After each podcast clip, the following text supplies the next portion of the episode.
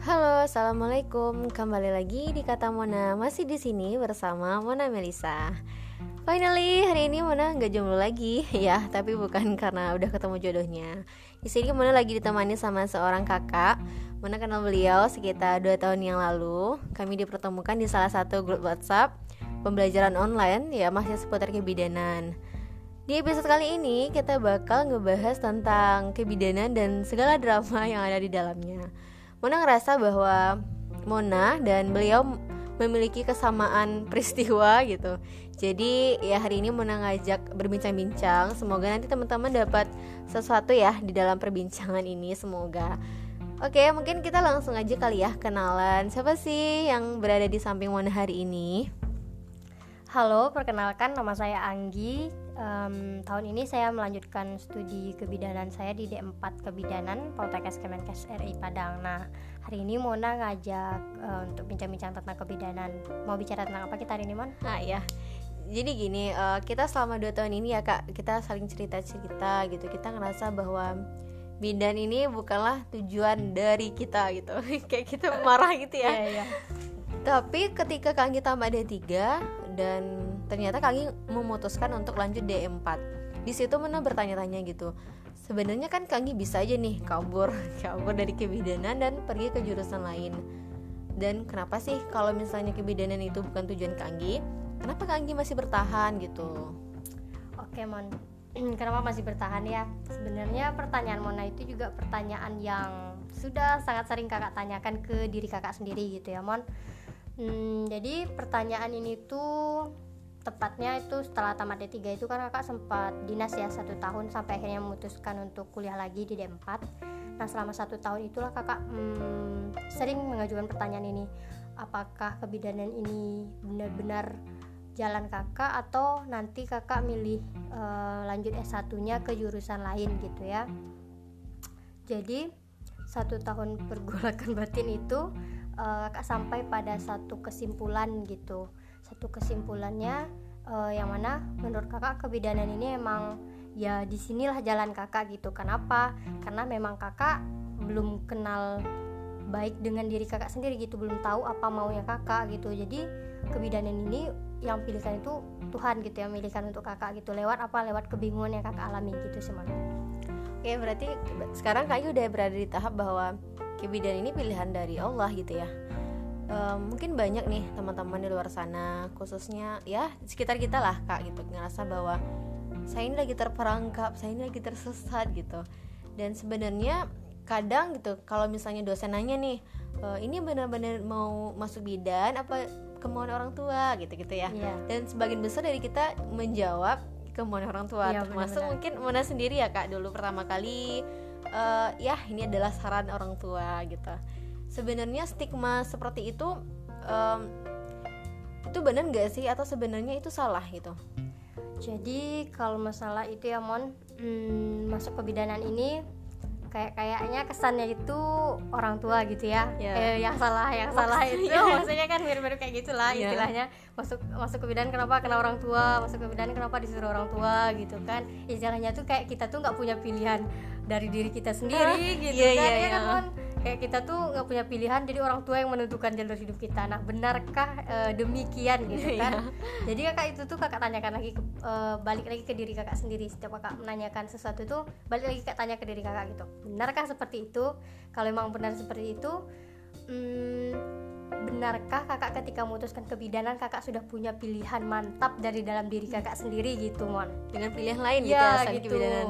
Sampai-sampai kakak mengatakan kalau kakak masuk kebidanan ini karena orang tua kakak yang menyuruh gitu, karena kakak nggak direstui sama pilihan kakak yang lain, oh, iya. Gitu kesannya kan gitu kan.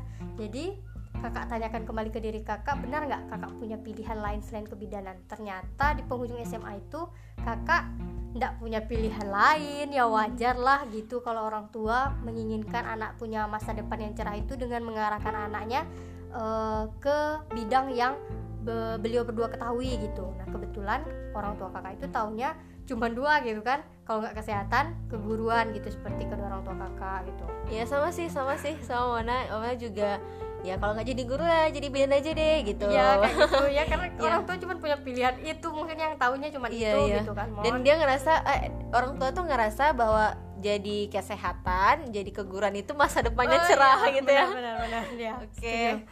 Jadi orang tua mikirnya emang kayak gitu.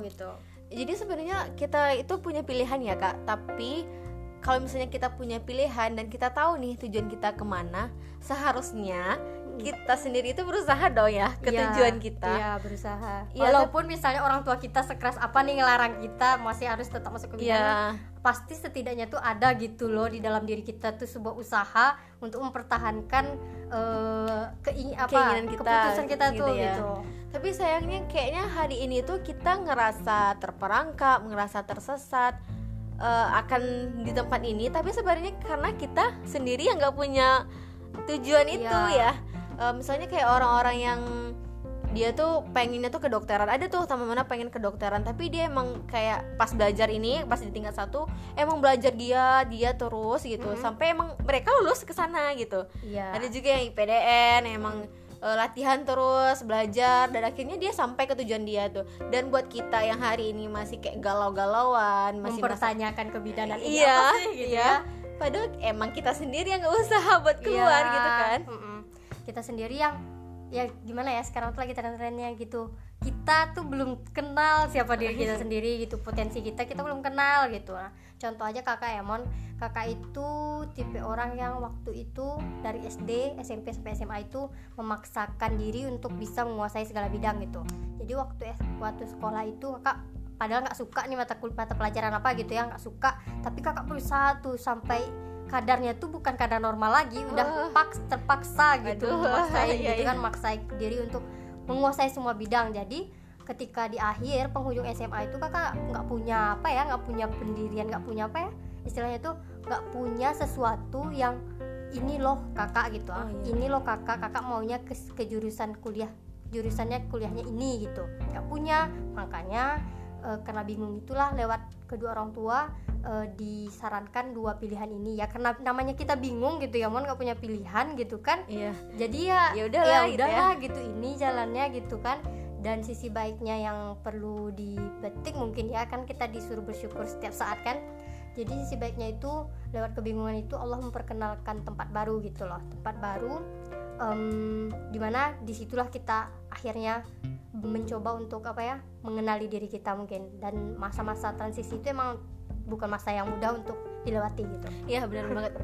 Kayak pertama kali masuk kebidanan ya, Mona ngerasa bahwa ini tempat macam apa gitu. Kayak ya Allah, kenapa sih saya harus ditempatkan di sini gitu.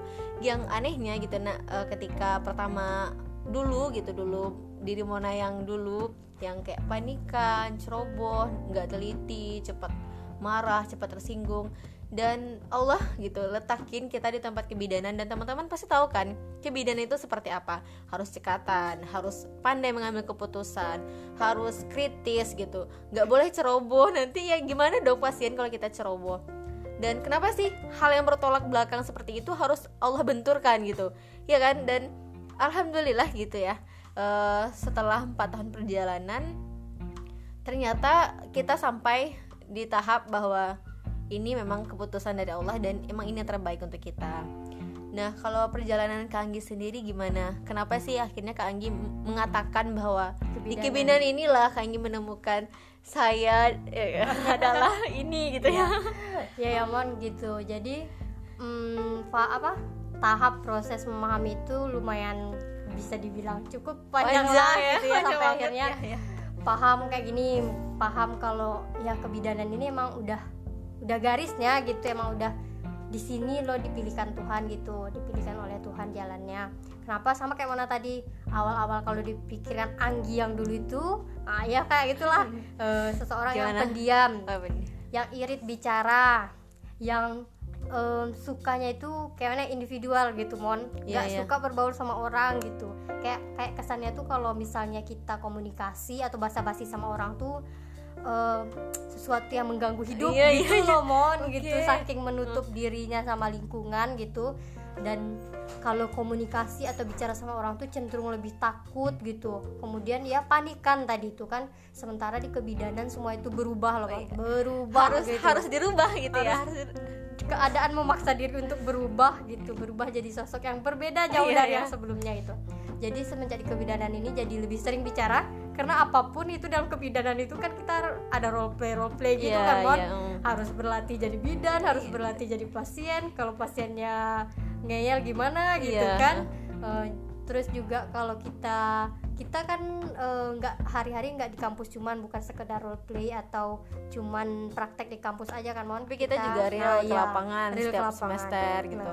Real di lapangan ini tuh yang wow gitu, udah nyata lagi gitu. Nggak mungkin dong pasien datang terus diam aja gitu tuh, nggak mungkin Mon gitu. Jadi gimana caranya akhirnya kayak keajaiban gitu, kayak keluar sendiri, bisa bicara dengan tutur kata yang halus, dengan ada itunya loh, ada penekanan, ada intonasinya tuh teratur gitu. Berusaha untuk tersenyum di depan pasien juga gitu. Jadi berubahlah gitu. Berubah semua ya Kak. Jadi kayak setiap proses yang kita lalui itu kayak Allah tuh melihatkan bahwa kayak ngajarin kita kalau kekurangan-kekurangan itu bisa loh dijadikan kelebihan kalau emang kita tahu bahwa itu kekurangan, harusnya kita rubah. Yang kemudian ngerasa bahwa jalan yang Allah kasih di kebidanan ini tuh kayak dulu mungkin kita diri kita tuh ngerasa kurang banget sih, kok mudah panik, mudah ceroboh, nggak teliti. Jadi kita punya penghargaan diri yang kurang gitu. Tetapi ya itu tadi gitu, karena jalan Allah bahwa kamu tuh spesial gitu. Jadi manusia tuh yang diciptakan punya khas dan keunikan tersendiri. Jadi kamu nggak usah ngerasa sok-sok lemah deh gitu segitunya kata Allah ya. Benar. Makanya Allah tempatkanlah kita di satu tempat yang emang kita butuhin gitu. Emang Tuhan percayakan ini loh perannya gitu kan. Jadi selama Komona 4 tahun ya Kakak, berarti mau masuk 5 tahun ya di kebidanan dan dengan segala drama-drama yang ya Allah gak pernah selesai mungkin. Tapi akhirnya kita berada di titik syukur gitu. Ternyata di setiap yang Allah berikan itu selalu menjadi bahan renungan untuk kita bahwa pilihan Allah tuh gak pernah salah. Memang gak pernah salah. Hanya dulu pikiran kita yang kok Allah ngasihnya kesini sih, kenapa sih Allah tempatkan kesini, itu tuh karena kita belum paham aja gitu. Kita belum ngerti, kita belum belajar sama jalan cerita yang Allah sajikan gitu. Dan harusnya kita gak cepat ngambil kesimpulan gitu ya. Memang sebenarnya kita tuh harus gimana ya, ketika kita dapat sesuatu tuh kita harus pelan-pelan untuk memahaminya gitu. Tapi kan kita namanya kita transisi dari remaja ke dewasa gitu kan, jadi ada ada gejolak-gejolak gitu. Kayak kita tuh lebih mementingkan egonya kita sampai kita tuh kalau menyimpulkan sesuatu sangat cepat, dalam hitungan sekian kita udah menyimpulkan gitu. Mungkin karena kita manusia juga Kak, kadang manusia tuh suka buru-buru, suka sok tahu gitu, kayak ngerasa bahwa pilihan dia tuh yang terbaik, padahal tidak seperti itu gitu. Semuanya tuh sudah digariskan Allah gitu. Jadi buat kita mungkin ya Mon, kita sama-sama, terutama kita yang di kebidanan, ketika kita